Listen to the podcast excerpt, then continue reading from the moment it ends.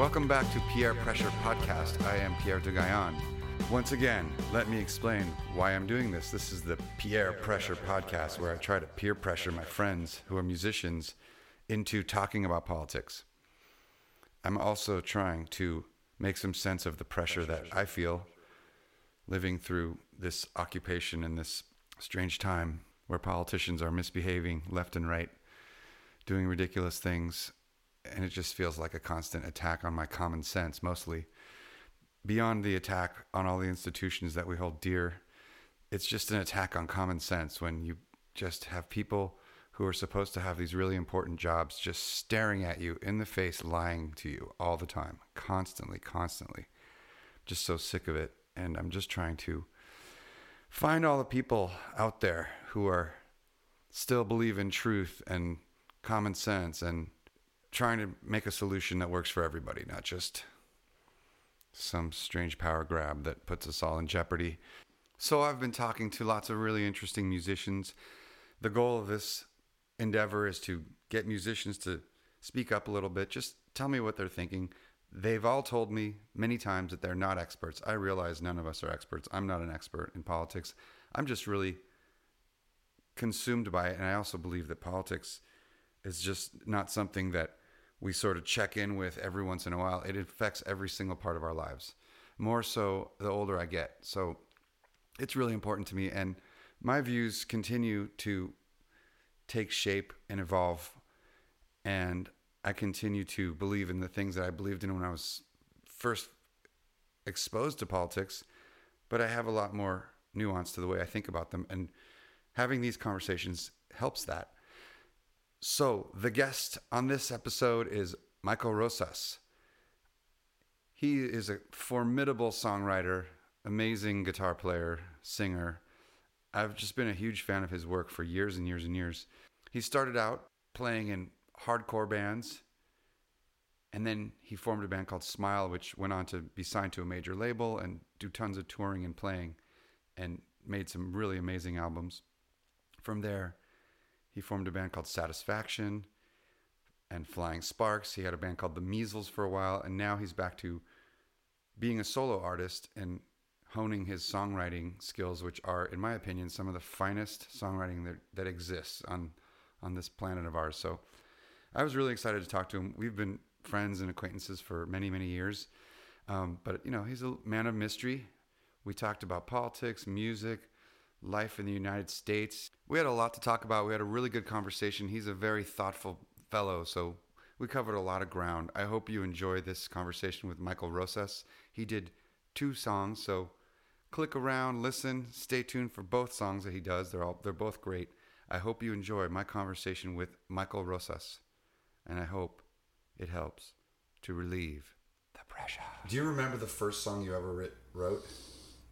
Um, yeah, start to finish, I do. Uh, well, the first song I wrote, start to finish, was a song. I think. Okay, so I guess the answer is no. I don't remember. Well, actually, can let's you go tell back. by my response? Can you tell me when you started playing an instrument or whatever instrument? it was? Sure, yeah. So uh, when I was a very, very uh, young kid, um, my grandparents, they, uh, well, their entire lives, they were big musicians. They played in their church. Uh, my grandfather was a pretty accomplished violinist. Um, my grandmother, and my grandfather played in uh, played music for you know. Music was one thing that that I just attached to how I saw them. You know, I just always thought of them as music people. Uh, my grandmother played piano; she had a beautiful voice. So every time I would go over and visit them, uh, there were guitars and violins and pianos in the house and everything. Was so, that in San Diego? uh, this was in Anaheim, Okay. just across the street from Disneyland, which is where I grew up, just a Oh, little bit down the street from them. And uh, so, at a really young age, probably you know, as far back as I can, as as far back as I have memories, music was just always there. And you know, as a young kid, when you go visit your grandparents, I guess a lot of times you're just bored silly. So I would wander off into my uh, into their music room and just pick up guitars and just play and and suck, you know, be terrible That's and so cool. Though. everything else. But I I think it just kind of um, was one of those things that was just there, came natural, or didn't come naturally. Sorry, that Uh, I was horrible when I was a kid, but it was just there, and I had an interest in it. And then once I started to see an element of cool attached to the guitar, once I got into music uh, and I started uh, noticing rock stars and seeing how there were these freaky people that were playing instruments, then it was no longer this thing that my grandparents did. It was also this thing that just made you cool. So who were the cool people that you saw that you were into? Um, Ozzy Osbourne. Okay. Um, definitely Ozzy Osbourne.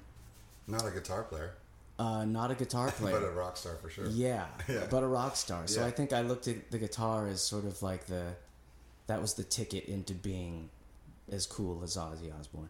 Okay. Um, you know, and that's a, here's a funny thing. When uh, I decided that I really wanted a guitar of my own, um, I think.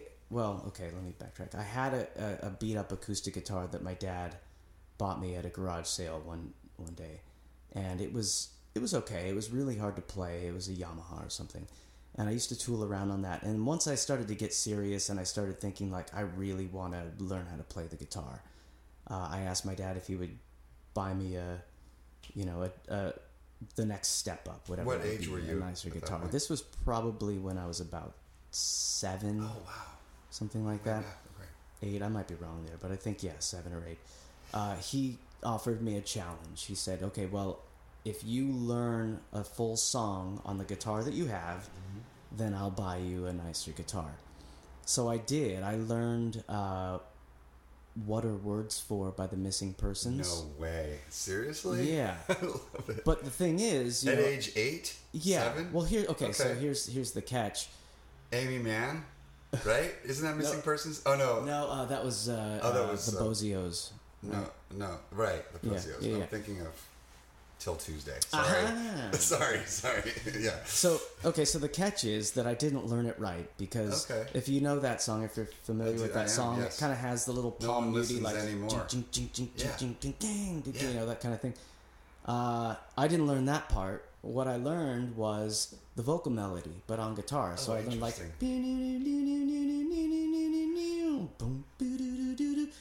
So I did that, and my dad looked at me like, "No, you, you screwed up. You Yeah. learned the wrong part." And looking back, I realized that's probably that was like the first indicator that I was interested in vocal melody. Right. You know. That's so what you anyway, were so hearing that- in your mind. Interesting. so that's kind of how I first. So I did that. My dad, you know, even though I did it wrong, so to speak, he thought, okay, well, he's clearly interested, and then I, I think he uh, picked up an old Fender, like a cheaper Fender guitar for me or something. And that's and then I got started, and then I was kicking into it. So Ozzy Osbourne, Missing Persons, a lot of that uh, '80s, mid '80s new wave that was kind of commercial at the time.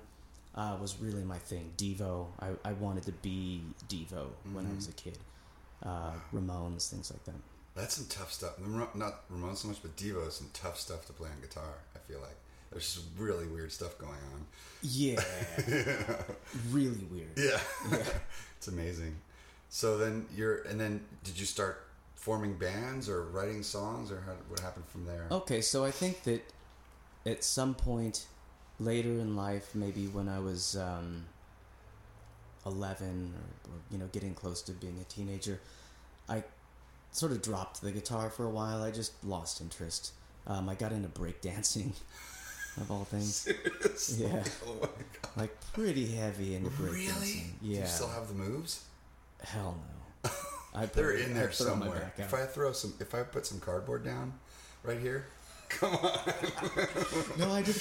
I think it was sixth grade. I was in a talent show at my oh, elementary school at Deerfield Elementary School in Irvine, and we had the cardboard out, and I think there were four or five of us that were the break dancers at oh school. And I had all the weird, you know, for some reason, I think because it was trendy at the time, so you could go to a store like Break-In? Miller's Outpost. Yeah, Break In was out. Yeah. So you could go to a store. There was Miller's Outpost. I, I worked at Miller's Outpost Ah. in, on 17th Street. It was one of my first jobs, yes. So I know it well. I used to fall asleep. Sorry to diverge, but. I used to fall asleep in the. They had these circular racks with all the pants and shirts in them, Mm. and inside it was empty, and people would take turns sleeping in there because they were so tired, like the employees, and one person would watch out, and there'd be people sleeping inside the racks. How old were you when I you were was working there? 15. Fifteen. Yeah. Wow.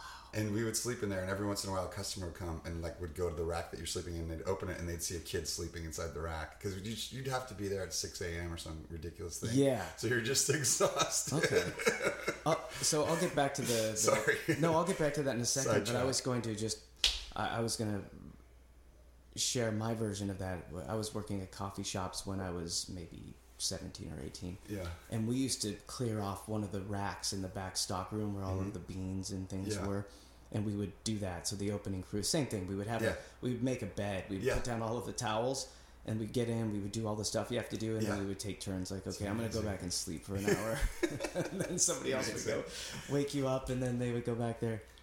That was the beginning of a long succession of figuring out how to sleep at work as a freelancer. But that's a whole other story. All right, so I got really into breakdancing.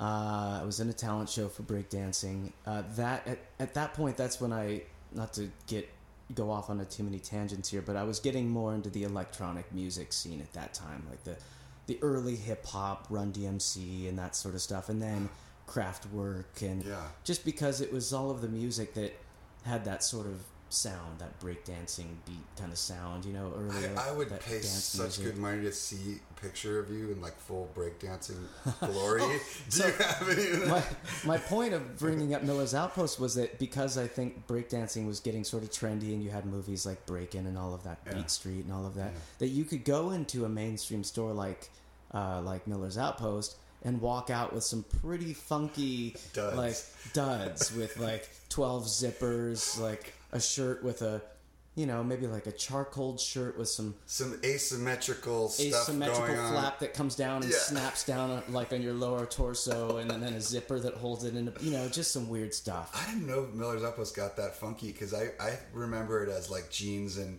Levi's jackets, very Western, right? That was the whole Yeah. vibe. But I Oh, guess it was the 80s, so Yeah, I think they just yeah they cater to their clientele. So anyhow, then so my point was that I got out of playing guitar and out of that sort of thing for a while, but then uh, then I got into skateboarding pretty heavily, and through that started getting into some of the punk music that was popular in the early in, well I don't want to say early skateboarding scene, but when skateboarding started becoming more mainstream in the mid '80s, yeah. Um, there was also a lot of punk and metal music that was sort of attached to it. Like when Metallica was first coming out, they were often featured in Thrasher magazine. Right. What was some of the punk stuff? Uh, Agent Orange Yeah. was one of my favorites. Orange County Band, right? Orange County Yeah, Band, and yeah. they were featured in a, a skateboard video called Skate Visions that was Okay. made by Skate. And uh, we, me and my friends used to watch it all the time, Yeah. and I loved that band. And anyhow, so then I started getting into punk, and then it was sort of like the louder and faster, the better. And there was this sort of convergence where then I realized that there were kids that went to my high school when I was maybe 15 that were into a lot of that same music. And uh, somehow I think I was skateboarding at somebody's house because they had a ramp out front. And there was also a band that practiced at the house. And I went in there and thought, oh, wow, this is cool. It, so this is a very roundabout way of me saying that it was it was sort of a social thing that got me back into playing music that I realized like oh um, I can play music and meet cool new people and kind of have people to hang out with and stuff to do. And you're you and know. you're at your what age at this point? that was about 15 or 16. So what you're not saying, you're being too cool, but you're not saying that it's a way to meet girls. you know I I would agree with that but at the time it wasn't. Really? Because it I was- know for me, I'm maybe I'm just Okay. projecting.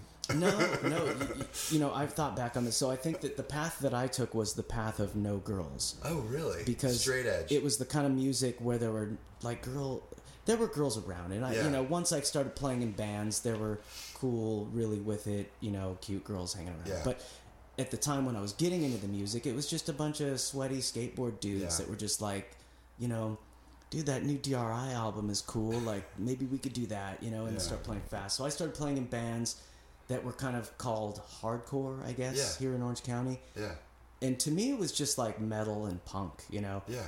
Um, and maybe you know at some point in this conversation we can talk about how that sort of branched off into how things got how I started to recognize politics in music because obviously Right. punk and hardcore can be and has been very Absolutely, very political, much. right? Yeah, But Well, you can talk about that at the time to Yeah. me it was just like oh this is like those bands that I like that I learned about you know that I've heard and that I listened to and now I'm doing it. Like I, I play guitar, you know, that's what I would tell them. Like I think I was at this house, there were these guys that I'd never met, and I was like, hey, I have a guitar, I can play, and they were like, okay, cool. And it just so happened that I think, if I have the story right, they were just getting this. They had this little punk band, and they were just getting to the point to where they wanted to be kind of on the cool hardcore wave that was starting to come out at the time. This was like right after bands like Minor Threat had already kind of come out and Mm-hmm. gotten big, and then there was this scene happening here in California, and their guitar player at the time was sort of like a.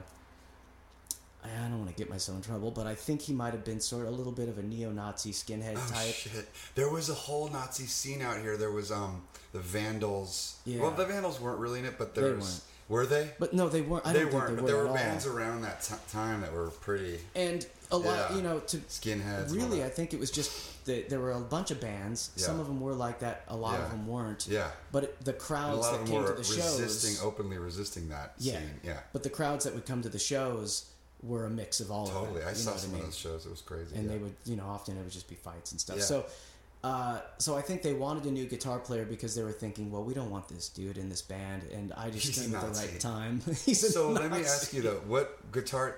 I, this is nerdy, but Yeah. when did you get an electric guitar? Like Okay. you had the acoustic from your dad. So back Yeah. when okay, so back when I uh, earned the right to get a nice electric guitar by Yeah. learning the Missing Person Yes. song, my dad bought me a Fender Lead Two, Okay. and it was a like a cool little little. Yeah. It's a weird guitar. If you look it up on the internet, it's like the body is sort of like a smaller. It's sort of like a Fender Mustang combined with a Fender Strat. Cool. Uh, smaller scale, Yeah. like a Mustang, but a little bit more looking like a Stratocaster. Yeah. I thought it was awesome.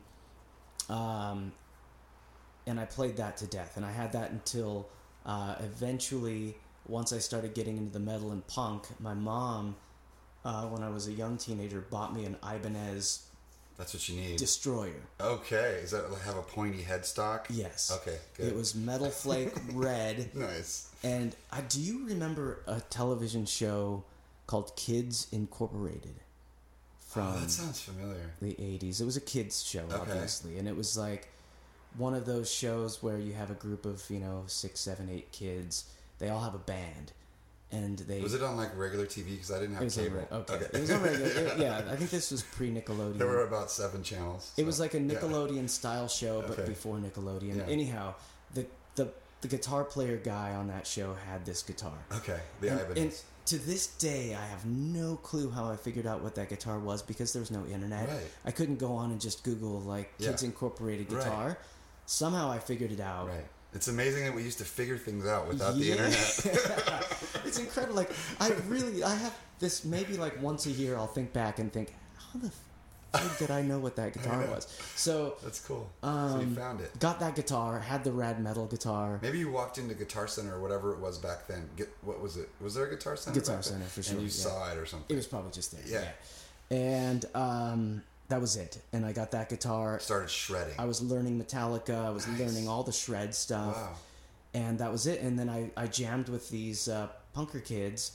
And, well, they weren't really like punker kids. They were orange. They were Irvine kids that uh, wanted to play punk. Right. But you had the discipline to sit and learn and, and figure all that stuff out and go to that level of technique. 'cause Right. That's So- not easy to do at all, obviously. I already had, yeah, I Yeah. had it, and I don't know why I was so motivated to learn it.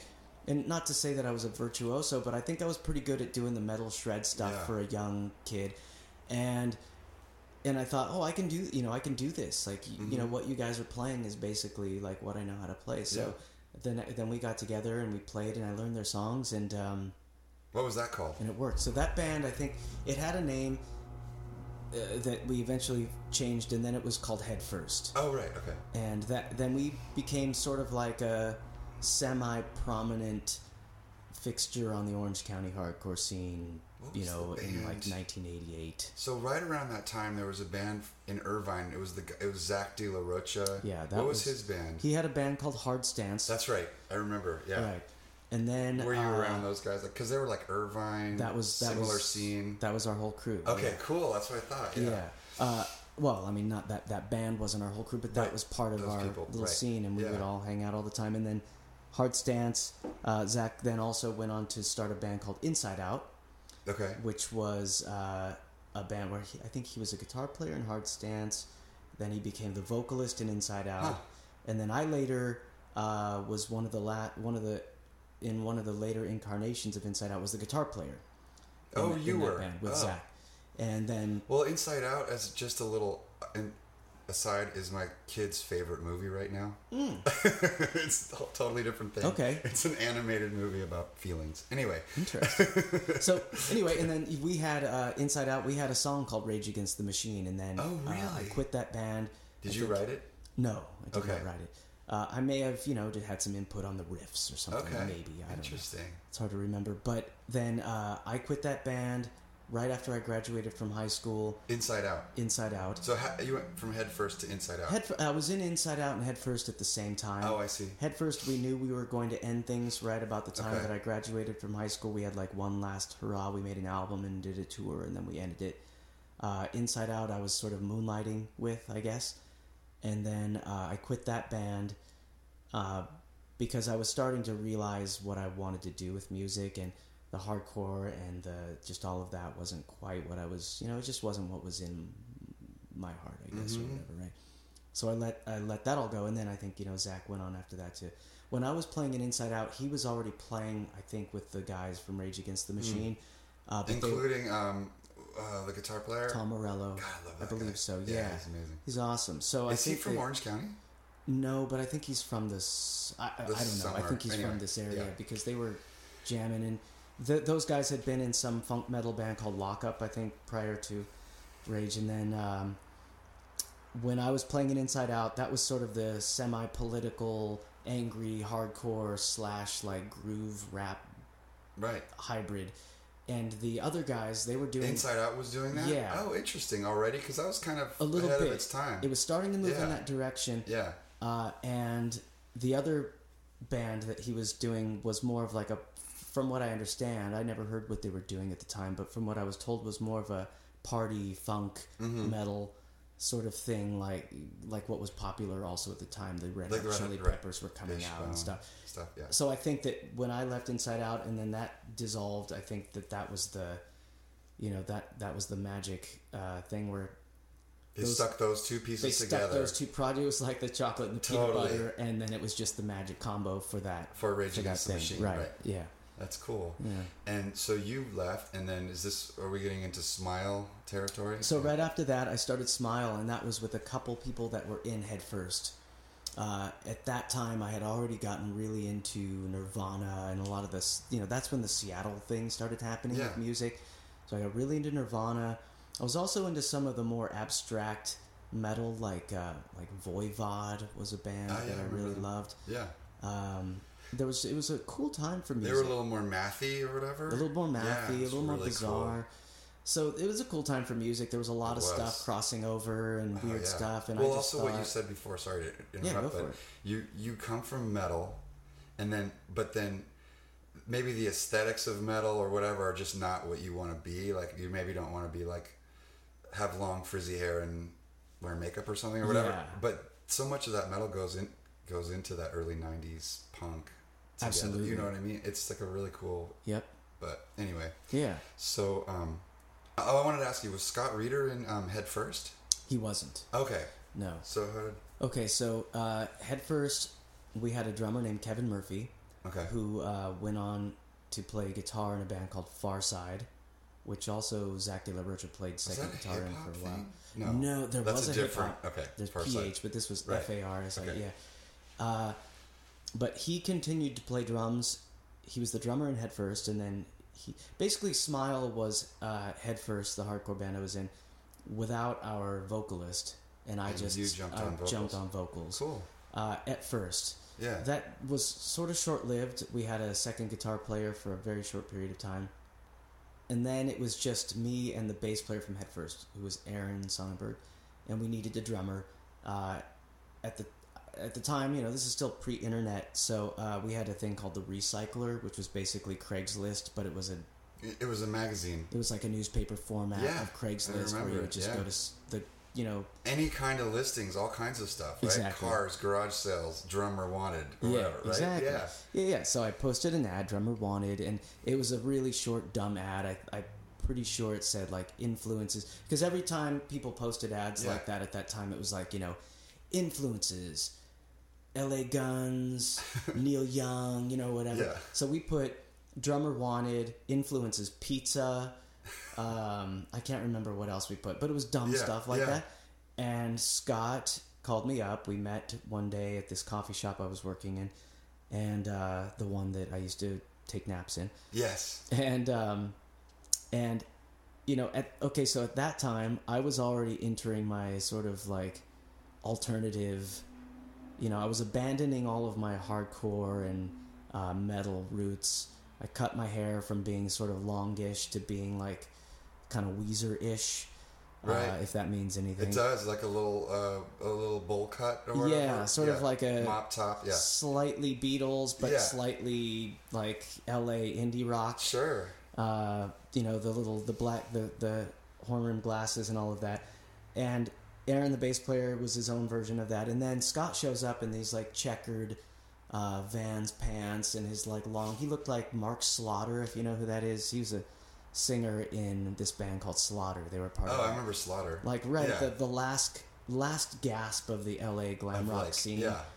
was That's what there was slaughter You- and winger but he wasn't wearing. You you could have put on your um, breakdancing jacket and Sure. you guys would have looked good together. It would have it would have Yeah. been perfect. Yeah, yeah. But you know, I guess my point is that Scott was from a completely different world. He was playing in uh, uh, sort of more of a hard rock, sort of L.A. Sunset Strip style Really? band called Mojave.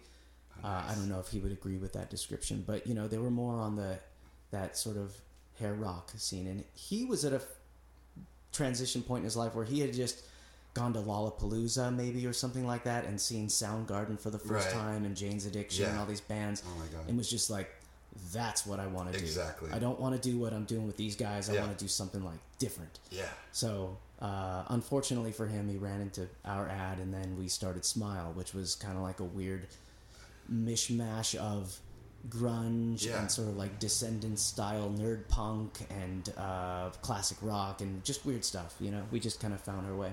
Well, I think it's like really grounded in like that period, uh, um, sonically, like super aggressive guitars, but so tight. And like his drumming, and you're playing. I mean, everyone's playing, but like I think it had its own amazing um, technical prowess that wasn't around with a lot of those bands. It was cool That's to be kind of loose, I think, and sloppy or whatever. It was. fucked up, and you guys were not loose. Well, we, we had a good checks and balances. It Yeah. was like, you know, Scott really wanted to play like Alex Van Halen and John Bonham and, you know, whatever drummer that drummers he was worshiping at the time. Yeah, But he also wanted to play in a band that made sense in a time where that kind of stuff was not cool anymore. You know, Yeah. we were entering that time where I it was see. like almost uncool to be good. right. That's You know what I'm what I'm saying. Like pavement or something. Right. I Right. love pavement, but you know, They're not. And I think that was part of if, if we first. had any sort of magic formula, I think that was a big part of it. It was the fact that I was getting lazier as a guitar player. Um, I was definitely a lazy uh, songwriter and vocalist at that time, even though Hmm. I think I had moments. You know, Scott was sort of the the fact that he was laser focused on prowess. Mm-hmm. He kind of kept us out of falling into that, falling hundred percent into that place of just being out and out lazy, you know, musically. I think you're kind of like being too humble, like because I don't think like there it wasn't like you were about to just suck and then Scott came. Maybe not. But, you know, that's just kind of. But um, no, it's great, and um, and then also vocally, like you were kind of growling more back at that time. Yeah. Yeah. You know, and I, I had no singing voice. Really? Uh, at, at that time, I didn't know what my voice was. you Right. know, So, I thought uh, basically I cobbled together a singing style based on uh, John Reis from Rocket from the Crypt, That's amazing. And uh, and maybe like Kurt Cobain, right? Yeah. And I think that was it. And maybe then every now and then I would think about the stuff that I liked that was older, like you know the Beatles, and Mm-hmm. um, this is like early Smile, our first album, and that's all. And I just thought, okay, th- Mhm. that's how I want to sing because it. Oh, and, and Descendents, like I loved uh, Milo, Milo from the Milo Descendants. Aukerman, yeah. So I think if I had to, you know, that was it. I wasn't like, I wasn't even was trying to find my own voice. It was just sort of like, I like Milo, I like Kurt Cobain, I like John Reis. So I'm just gonna do something like that. And it was kind of fake, but I figured I through that I found my own voice. Yeah. You know. And so you guys were um, were you on cargo or you were going to San Diego a lot? And, Yeah, we were Yeah. sort of uh, once Smile sort of got off the ground. It was uh, O from Yeah. the band Olivelawn and Fluf. Right. Yeah, he sort of uh, through him, and then our friend. Uh, uh, we had a mutual friend, Chris Fahey, that I don't know if you yeah, knew him, but yeah, he was doing a lot of the booking and shows in Orange County, Mm-hmm. and then uh, O was sort of our uh, link into the San Diego scene, which really s- both both the Orange County and San Diego scenes seemed to have something brewing at that time. Mm-hmm. So it, it and we sort of fit into it uh, naturally, I think. So it started to become really easy for us to make friends with other bands and start playing shows around in San Diego and Orange County. But we did kind of uh, get to the point to where it's a lot of people thought we were from San Diego because we were playing down there so The often. Casbah. We, right at the Casbah, and then we got uh, the attention of that the label that was putting out all of the bands from that area at the time, which was Headhunter Records on Yeah. Cargo. Yeah, Mhm. And uh, our first record came out on that label, so we were kind of kind of part of that scene, but maybe a little bit on the outside of it, you know. Yeah. Mm. I mean, I was I remember it very well. And I thought that was amazing because, like I said, you know, I was really taking a lot of cues from Rocket from the Crypt at the time. There was a band called Heavy Vegetable, One of my favorites of all time. oh, Tim uh, Rob Crow, Crow, Rob Crow, yeah. Pinback, and all of that. Oh yeah. Oh yeah, blew my mind. So I, I mean, I, wanted so badly to be yeah. part of that and to be accepted by that scene and everything. So it was nice to be somewhat, you know, part of that. But it's interesting that you say heavy vegetable because like they for me were doing something so different because the songwriting was so uh, beyond what most Yeah. just heavy bands were doing. Yeah, right. oh now weirdness.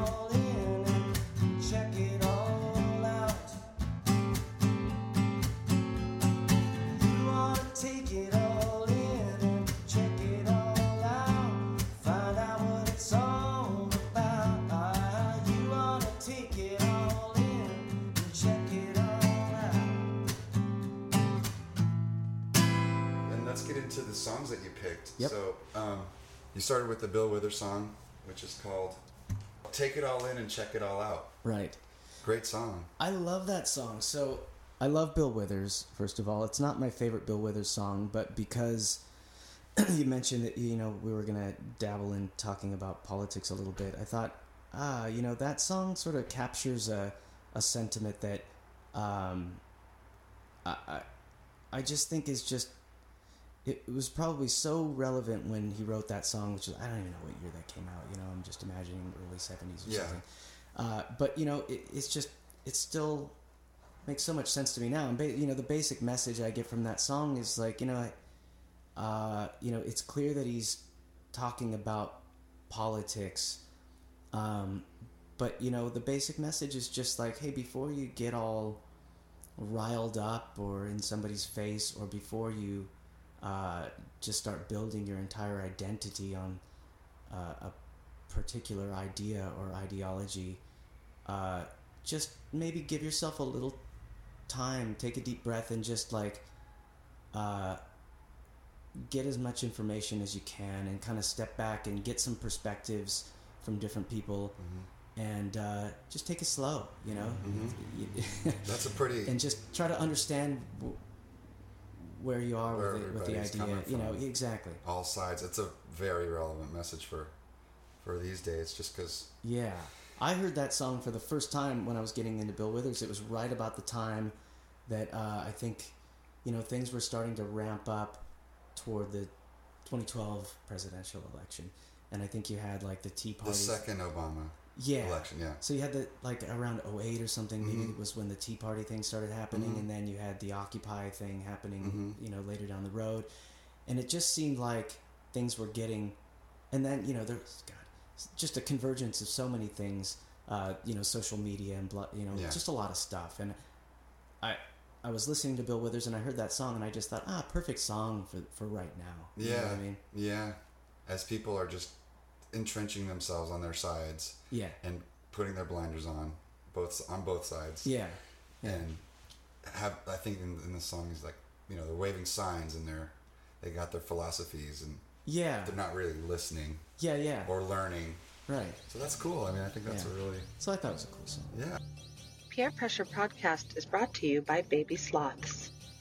So yeah, there, there was Smile, and then uh, the next band was Satisfaction, um, obviously with you know our mutual friends Matt and James. Yeah. And then Who were also in Smile for a while and then Smile the bass player left right, and you decided to become a different band. Yeah. we sort of To kind of get more poppy. That's my take, but I mean, yeah. I think you know by the end of Smile, not to go back into into Smile history again, but uh, real quickly, we were starting to get into different styles of music. Yeah. we were in a in an odd place where Smile probably should have become a different band sooner than it did. Mm-hmm. The, the the complete line, the, you know, the whole lineup changed, and it was basically just me being the only original member, Right. and then we had a bunch of great other musicians. We were playing new material, different. Our sound was changing. I should have probably just said, "Hey, we should start a new band at this point," but instead we kept Smile going for a while. But then naturally we changed and started Satisfaction, which was a whole new set of songs. Uh, and then after that band ended, uh, after a few years, we continued uh, with part of the lineup, different bass player, and started for a very short period of time Flying Sparks. Right. And we didn't. We played some shows. We recorded some tunes. But I think what was becoming really clear to me, and probably to you know the other guys as Yeah. well, is that it was now at a point where it was mainly driven by me, my songwriting direction, more so than any of the other previous projects Yeah.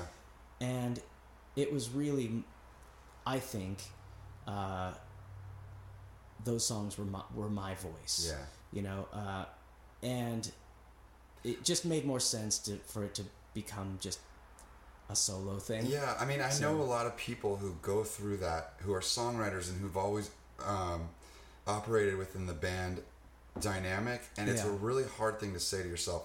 I actually want to go solo, or Yeah. because we've been, especially if you're coming from like a punk or something aesthetic, you've been trained to say like that's so lame to put your name on something. You know what I mean? I do. There's a little bit of like oh man tall poppy syndrome, which is like this Australian expression meaning the tallest poppy gets cut off. So don't Oh, yeah. be too cool, or you're gonna. Sure. So you don't want to do that, but actually that's what's happening. And Right. So yeah. So Absolutely. I totally get it. We could do a whole podcast on that. Yeah, like, yeah. Like punk guilt and all of Punk these guilt, things where totally, it's just like, yeah. I don't know, people are going to think I'm lame if I just do something that Or nobody it's my really name. cares. Yeah, Right, exactly. Yeah. Yeah.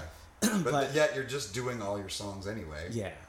Yeah. I know. I totally get it. And I, you know, I, I love the idea of bands. I love Yeah. bands. You know, Yeah. I love more bands than I love solo artists. So I Right. always wanted to, you know, wanted to be in a band. Right. And you have that, you know, especially when we're young. Right. You've played music for a long time. It's easy to have that I that ideal image in your mind of this like gang of great friends Sure. who are like, you know, just out there. Who all have the same with last name because they became the Ramones or whatever. right. Wear the same But, jackets. you know, at yeah. some point, hey, that doesn't fit for everybody. you Right. know? It's like we ca- we can't all be Motley Crue living in a in a rundown house in L.A. with a bunch of drugs and Scantily girls clad, coming uh, by yeah. bringing food for us every Right. night. You know what I mean? At some point, you're like, oh, I might be a little too old for that. Right.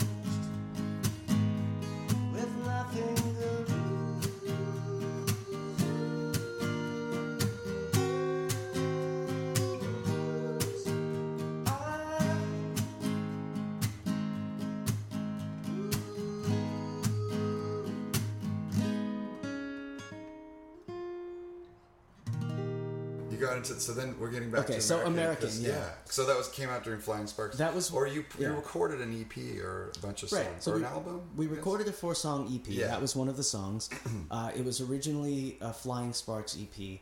but then right after that is when the band dissolved. So I decided, okay, well, I'm going to take that music and re-release it as just a Michael Rosas EP, mm-hmm. and that was sort of my, uh, I guess, my first, you know, way to kick off a solo career in mm-hmm. quotes, if you want to call it that. Mm-hmm. I haven't really done. Uh, I, I'm working on another EP right now, okay. but uh, there hasn't there hasn't been a long string of uh, recorded output? works out okay. after that. Well, yeah. well, yeah. get busy, yeah. man. We want to hear it.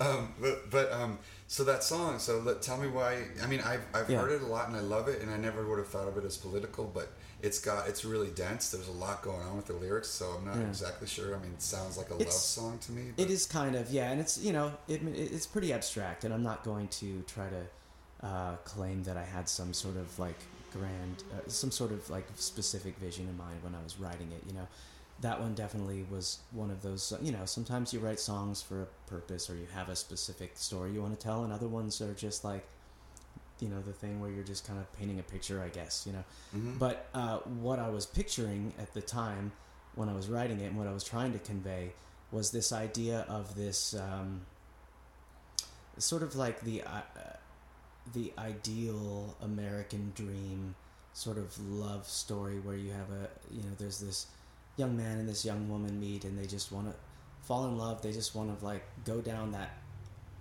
ideal path that uh, some of us or a lot of us have in our minds. Maybe it's just an image that's kind of been put in there from days of yonder or whatever it is.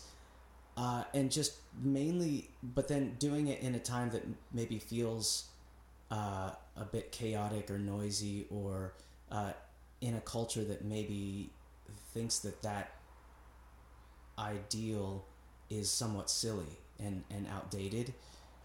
And trying to just you know these people are just trying to live the life that they want to live and be left alone and not be bothered by the noise and not be bothered by government and not be like hindered like hey look you know this is what we want you mm-hmm. know and in spite of uh, the the battles that are raging around us. You know what I mean? Maybe you know it's not really a, a, judgment. Like you know, I think what I was feeling at the time was that you know in discussions that I would have with friends about politics and around the election uh, at that time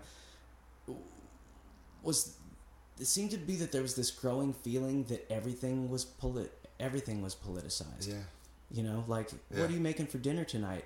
Well, Kale. Oh well. How does that reflect it? Yeah. Like you know. Oh. Your, oh really? Oh really? Oh you're you know making, what I mean? Oh you're cooking meat. Yeah. right. Yeah. So I think it's just more of like you know maybe just a reminder to myself that there are uh, that people have values, people have goals, people have things that they want to accomplish in life. That while uh, government and politics do play some role in the the story start to finish.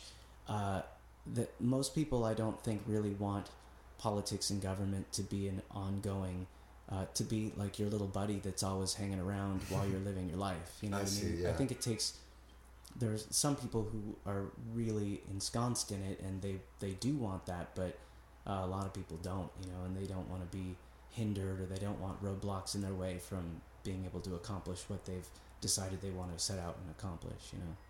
I hear you. I think it, maybe yeah this might be like a libertarian philosophy or something that you're. I think it's starting to I'm sound gonna, like it. If I'm going to define it, just because I'm being yeah. annoying and poking, or but maybe yeah. maybe less about libertarianism yeah. and just more about liberty in general. Okay. You know, and how that kind of converges with the the classic um, uh, the the ideal of the American dream that was maybe sort of. Uh, that concept that was maybe perfected in the 50s mm-hmm. by advertising and whatnot. You know what mm-hmm. I mean? Mm-hmm that I think a lot of people still, you know, and with good reason, a lot of people still just want to have that. You know? So. Yeah, but it's hard to know what it actually is and absolutely practically what it actually. I mean, absolutely, we want to be Ozzie and Harriet. I don't know. Maybe we do, but it's yeah. it's tough to get there. Yeah, exactly. There, lot, there were a lot of people at that time who weren't having such a good time. Yeah. At the expense of what Ozzie and Harriet get to sure experience. You know what I mean? Yep.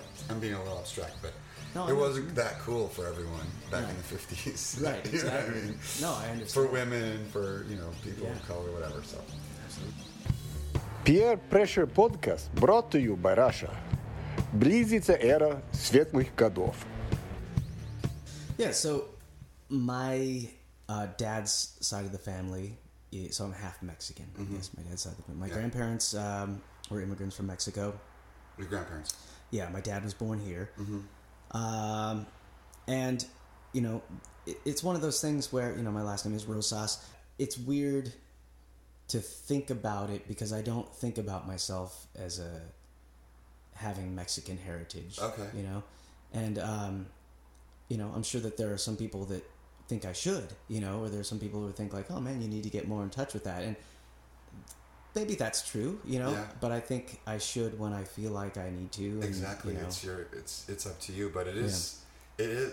I would consider it something interesting and, you know, a new, another facet. Absolutely. That, that is a rich. You know, adds a richness to Right. anybody's story. You know what I mean? So. But Absolutely. It's your life. You don't have to wear a sombrero or something. which I do enjoy doing sometimes. Um, yeah, I. Uh, it's weird. I, I really I just think of myself as a as a Southern California dude. I totally you know, which it, is what I am. That's what I am. Yeah. you know.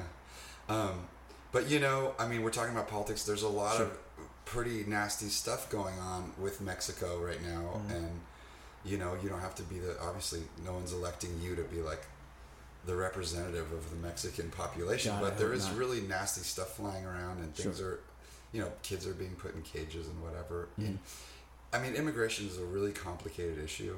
You're right. It's super complicated. I mean, you don't have the to- answers. You know, No, I know what you're saying. Like you don't have Yeah. to like want to throw kids in cages, Mm-hmm. but you might say we got to fix things that's not working that well, and maybe not everyone absolutely.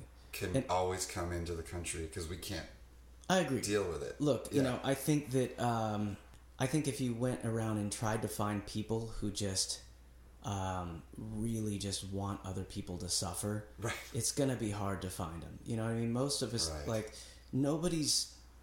Uh, in spite of like the volatile uh, discussion or you know just the uh, yelling that happens on issues like like that, like Yeah. immigration or whatever is you know happening at the moment, when you step away from it, you know, people just want to, ideally, like people just want to want a good solution Yeah, that is, um, you know, uh, that expresses compassion and understanding, but is also uh, fair and uh, and and makes sense from you know keeping the nuts and bolts of our country running properly, right? So you know, there's there might not be a, a, a clean cut answer to that problem, a clean cut solution, you know, but uh, shit, I think that, you know, there are probably a lot of people who have a lot of good ideas that we're not hearing because it's being drowned out by at least in the in the public discussion, you know, it's being drowned out by the the wacky extremes. mm-hmm. Look, I pay a lot of attention to this stuff, and I still feel like it's super confusing. Do you know? vote? Uh, I do. Yeah. Okay. Yeah. And um, do you consider yourself a patriot? Yes. Patriotic? I do. Yeah. You know, I'll tell you, like, you know, in thinking in the, the days leading up to us doing this, I was thinking a lot about just how I feel about things, you know? And I think that the point of views that I that I appreciate or that I want to listen to most have nothing to do with an ideology or like a political ideology. The opinions and uh, perspectives and ideas that I, I want to hear most often are the ones that are coming from a place of somebody having gratitude and appreciation for what we have today. Okay. You know, what is our country today? Mm-hmm. And do we do we love it or do we not love it? Yeah, there are things you don't love, and yeah, there are things you do love. But what I mean is more of like that bigger feeling of like, do we want this to still be here a hundred years from now? Yeah. Do we think it stands for something good? And if so, if we can find that common ground, then it's like, okay, let's let's talk and let's let's get all the bad ideas out, but let's also let the good ideas rise to the top and and make those happen. A lot of people would say that some that a lot of people in power are not playing by the rules or are not are just disregarding sort of the setup that that we've had for Yeah. 230 years or whatever that's been working well Yeah. and that a lot of that stuff's being stretched to its limit Yes. you know like obviously there's always a right and left and they and they come and go and they go and it, you know it sways one way and another and- Yes. and, like you said most people i think like there's no way everyone can fit into a neat political category. No. Everyone t- picks and chooses, but it seems like people are um, disregarding the rules and the institutions that have made it keep going. You I- know what I mean? It's like I I, have six year old kids and they fight. I have twins and like they fight and fighting they're pissed off and they run away and then I have to go in and go okay here's the stuff here's what we're agreeing on you get to play for three minutes and then he gets to do this and you, those are the rules and then they can do it it's cool so I think we've just like disregarded the rules lately of how power changes and Yes. how how people influence it do you know what I'm saying I know exactly what you're saying. Yeah. I, I agree 100%. And I'll add to that that I think that one of the things that is slightly different today than maybe it was, you know, um, let's just say 50 years ago Mm-hmm. or whatever, you know. There's always, like you said, there's always been like ideological battles between right and left, you Mm-hmm. know, since the, since the beginning. You know, I'm a musician. I could be 100% wrong. But my feeling is that today the people that are participating in, in politics today are more hell bent on winning mm-hmm.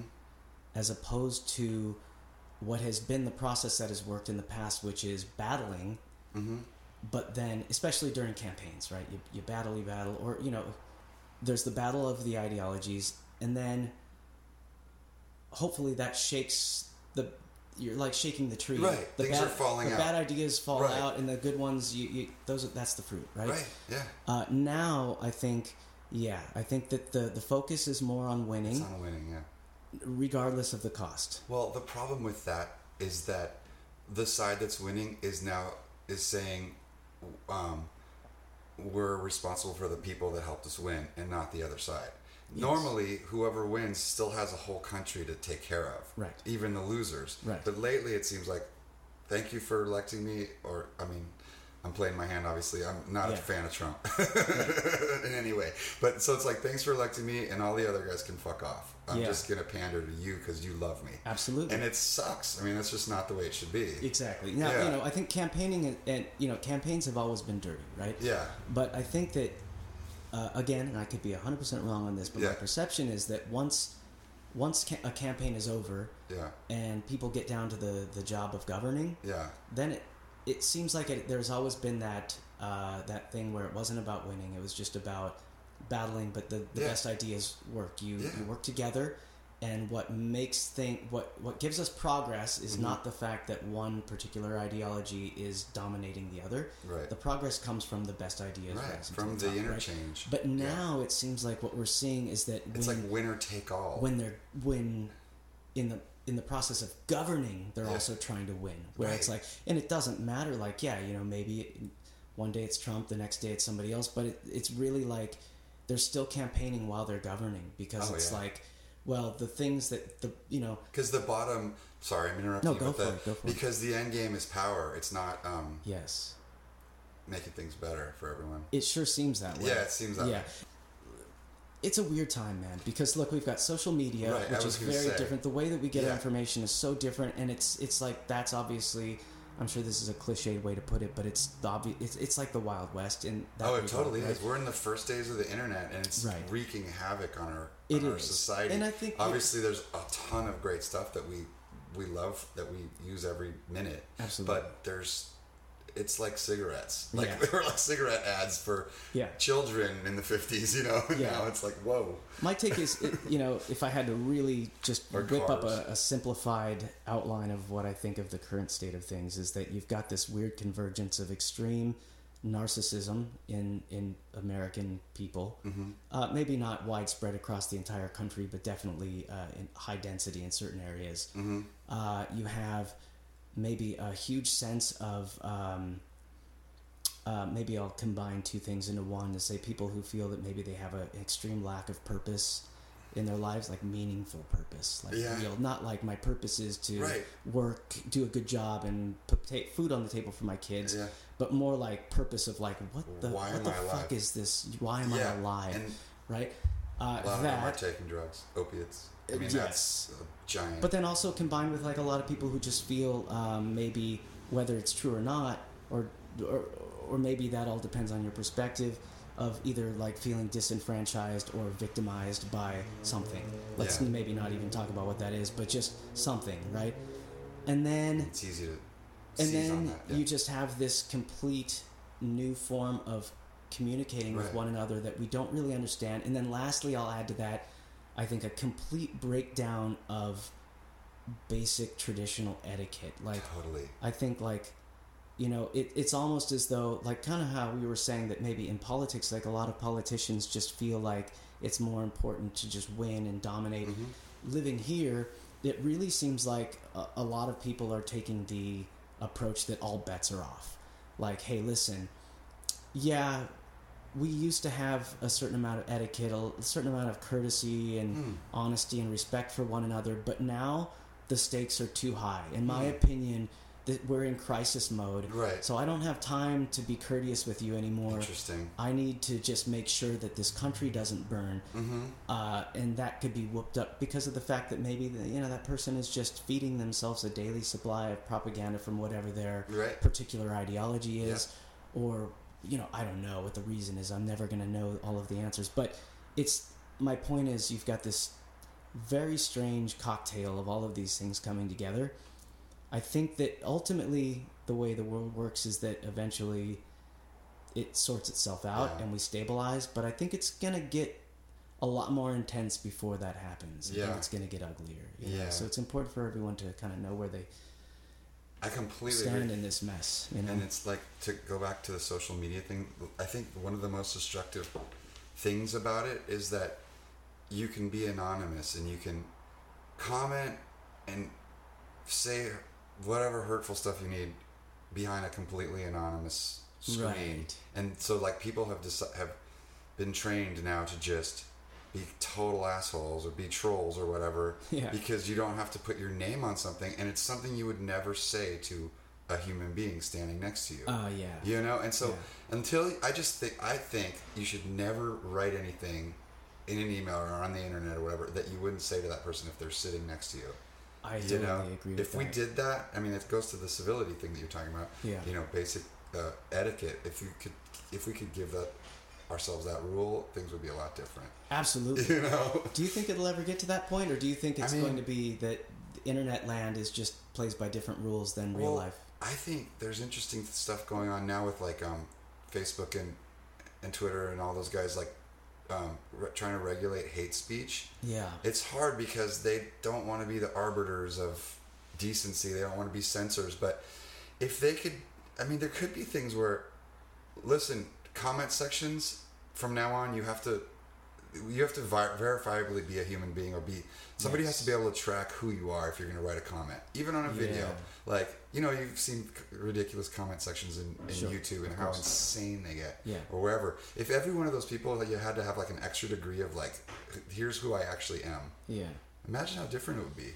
It'd be you had to put your name to it, like your face or something. I But don't know. then I, I do agree with that. Yeah. However, uh, but then you do have like public figures who uh, everybody knows who they are, but I think because they feel that the rules have changed, Oh, they right. just completely just, in my opinion, are just complete monsters Oh, online. like the guy that's in the White House, yeah. well, yeah. I would agree with that. and on down and on Yeah. down the road, you know. Uh, yeah, I don't think somebody is cooler because they are not old fashioned, you know? Right. Like, hey, I'm modern. Like, I'll just, like, I'll tell you to I'll fuck off pa- right now. and I'll wear You know? pajamas at the airport. Like, yeah, and pajamas at the airport. Like, okay. Cool. But, like, That sucks. all right, now, like, So let me ask you: Do you have any feelings about the national anthem and like this, like protesting ball games? Like, Mm-hmm. so the national anthem, I would say, is like the most political song we have. It's like the sanctioned song that we have to sing at events and things Sure. Like that. But maybe it could be reworked. I'm not saying it's going to happen. This is just totally me, just Yeah. like spitballing. But I'm like, this is like the song everyone has to sing. Why is it that song? Is Yeah. there something else that might be better? Or what would Yeah. it be? You know what I mean? yeah. Uh, good question. You know, um, I don't have any beefs with the song necessarily, but, uh, you know, I think it's just like I was saying before. Um, I don't think that everything has to stay the same forever, Mm-hmm. But at the same time, I don't think that we should, uh, you know, I don't think it makes sense to not have it unless we've got a better idea. you know what I'm Right. saying? Yeah. Like you know, if if if you take all the positives of the national anthem over you know over Right. the over history, and you say, look, we've got something else that will have all of those positives and also add these additional benefits. Look, you know, I know I'm being very vague here. But Yes. I guess this is a roundabout. Because I'm kind of trying that to poke about like the protests, Okay, so- taking a knee and stuff. Yeah, so that stuff, I think, you know, I have a pretty clear opinion on that. And it's like, look, you know, I think like with the taking the knee thing, Mm-hmm. you know, that that's a very specific scenario. You've got a man who is made, you know, making a um, uh, uh, a political statement on the job, Mm-hmm. And just like any of us, I think like, look, I could care less whether, you know, I think I think the debate has just been wrong on this. I think a lot of people have been discussing whether or not it's okay or not for him to do it, Mm-hmm. like in the grand sense of whether or not you love America or Right. you don't love America. That's not the point Yeah. of that whole thing. The whole thing is, you know, whether you agree with the issue that he was trying to bring to, you know, to our uh, bring awareness Police to, and whether you, and- right, yeah. Mm-hmm. and whether you agree with his stance on it or not. Uh, the fact is, he was doing it.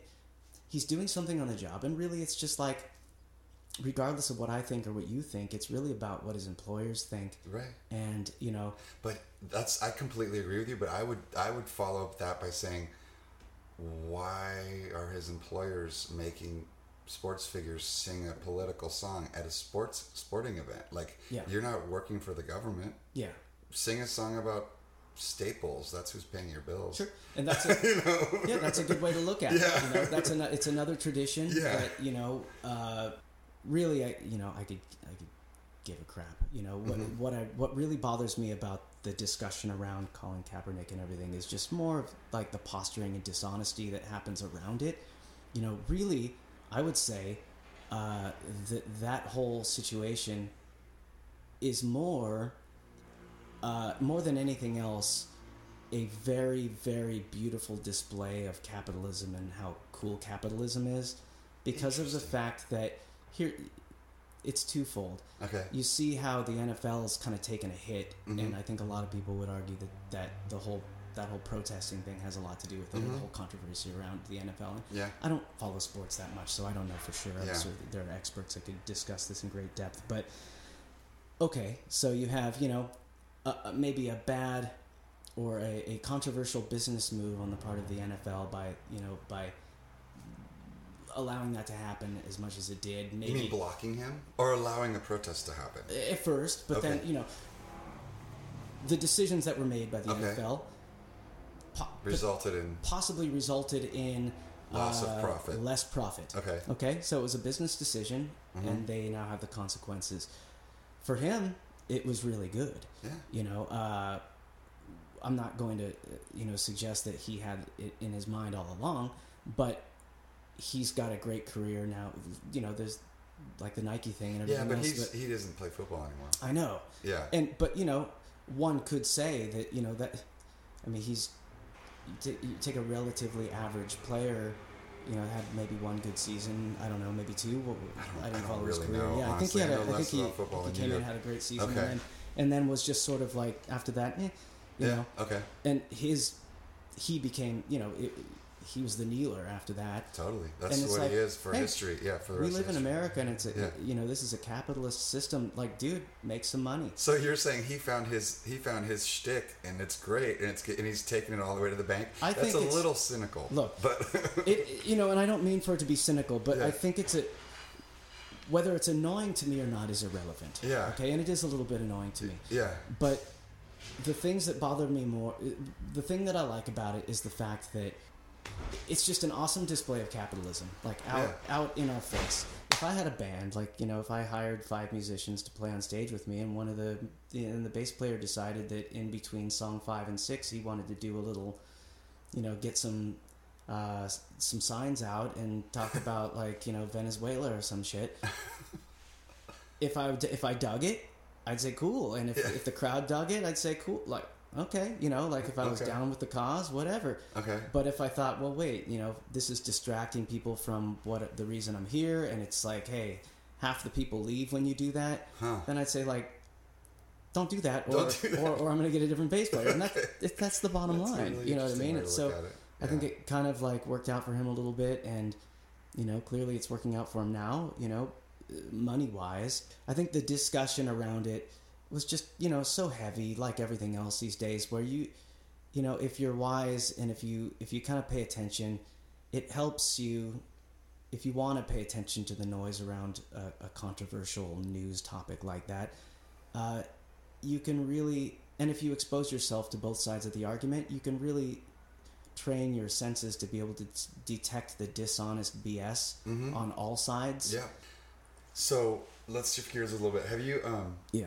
Did you do touring like in other countries much? Did you go to Europe or No. No? Okay. No, I think the music that I'm writing now, well, I, you know, I'd like to think anyone can like it. I think that I could go to other countries sure. and Yeah. find little scenes in there and, and you know, be appreciated. Well, that's the sure. crazy thing about being American or, or English speaking is that in every other culture, your music is relevant because you speak because you sing in English. But then there's 700 other scenes out there where they're not singing in English Mm-hmm. or they have to learn English if they want their music to go anywhere besides their country. Yeah. So we don't realize sometimes we take advantage of how lucky we are as musicians if you're singing in English because there's people trying to make records in English and they their English is ridiculous and sounds horrible and you know That was pretty cool. Just but I kind of love it. Sometimes people make the craziest mistakes with English Oh, and it's they're doing great. Yeah, I know. Okay, so I was in uh, last last year, right around this time. I was in South France, and we went to, you know, just some little bar, Yeah. and there was a young lady that was playing cover songs of of popular American songs, Right. popular covers of popular American songs. And after about three songs went by, I realized that she probably didn't Doesn't know the language very well, so she was just doing the mouth shapes. Phonetic, phonetic. Phonetic, yeah. Yeah. And it was it was great. I I've loved seen it. that. I've seen that exact situation in France many times. Yeah. For a, kind of a final question, wrap Sure. up. What's the worst outcome and what's the best outcome in your opinion for where we are now? Hmm. The worst outcome and the best outcome. Okay. I hate to do this, but I think because it might sound like a cop out, but here's what I think the outcome is, will be, and uh, and I think it is the best and worst wrapped up into one. Okay. Okay. And then if you if you think this is a lame answer, then we can expand upon it. It's your answer.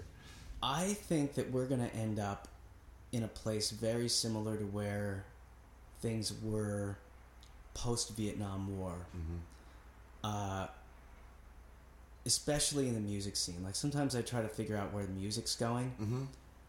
I have a feeling that uh, very non threatening, very soft, very light music is going to come back in a big way because I think that after the next, maybe after 2020, I don't know, Mm-hmm. but e- everyone's going to get exhausted. Exhausted. You can't go, it's not sustainable. I think things are going to get weirder, Mm-hmm. but then people like, kind of like what I, how I was describing that song American that I played. Like, Mm-hmm.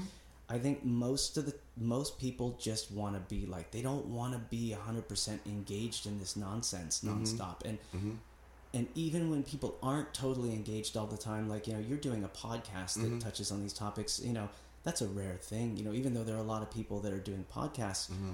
When you look at the grant you know the the whole population of our country most people aren't don't care enough to do that. You know what i mean? Like what you're doing is kind of counter to the mainstream still i think. Cool. but your average people i think they just want to like buy stuff and just relax and enjoy their friends and family and just they're people are going to burn out real mm-hmm. fast. So i think that music is going to get i think that that's going to happen we're just going to go back to leisure life for a little Like while yacht rock, like it's gonna just be it's going to be full PTSD for the American public, uh, and it's going to be that and just what does that music sound like? and fun music, so like Fun music. like how disco kind of came Okay. out of that era as Yeah. well. So you had like your who would be the yeah maybe like yacht ABBA. rock or ABBA. and yeah. people are just going to want to like people are going to be like out. fuck this, I Just just want to go happy. dancing Yeah. And it, and not the and I know that dance music and things like that are popular now. Yeah. But I think that it's all sort of wound up in the culture. Sure. And I think that people are going to want to disconnect from the culture a bit and go into just fantasy leisure world for a while. Okay. Just like I don't want to hear about like I don't want pompousness, I don't want anger, I don't want Well, uh any like I just want to chill. yeah. The thing I would say, I would, I have to say though to that is that Yeah.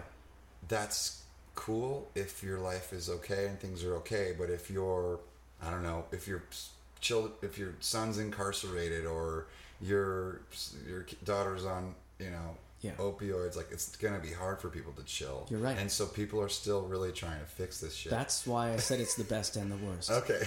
yeah. Because there's a lot of darkness. You Yeah. Know, there was there's a lot of darkness in that, and Yeah. there's a lot of you know. It's not good for people to just yeah. uh, check out necessarily. Right. I see Like saying. wholesale checkout. You Okay. know what I'm saying? Mm-hmm. Yeah. Okay. So Um, can you tell me anything you have coming up, or if you're working on any projects that are coming up soon? Sure. So right now I'm in the middle of recording a new EP. It'll probably be three or four songs. Um, most of it is recorded, but I need to mix it. So when that's done, and I, I hopefully soon, but it, I've been lagging on this stuff. It'll be available on iTunes and uh, just under the name Michael Rosas on michaelrosas.com. And uh, I'll probably be doing some videos for the tunes and putting them on, the, on my YouTube channel. Great, looking forward to it. And that's it. No Very cool. or anything like that yet. But The European tour and the Australian just checking tour. I'm, I'm shopping for jumbo jets right now. Cool. well, thanks, Michael. This is great. Yeah, thank you. it.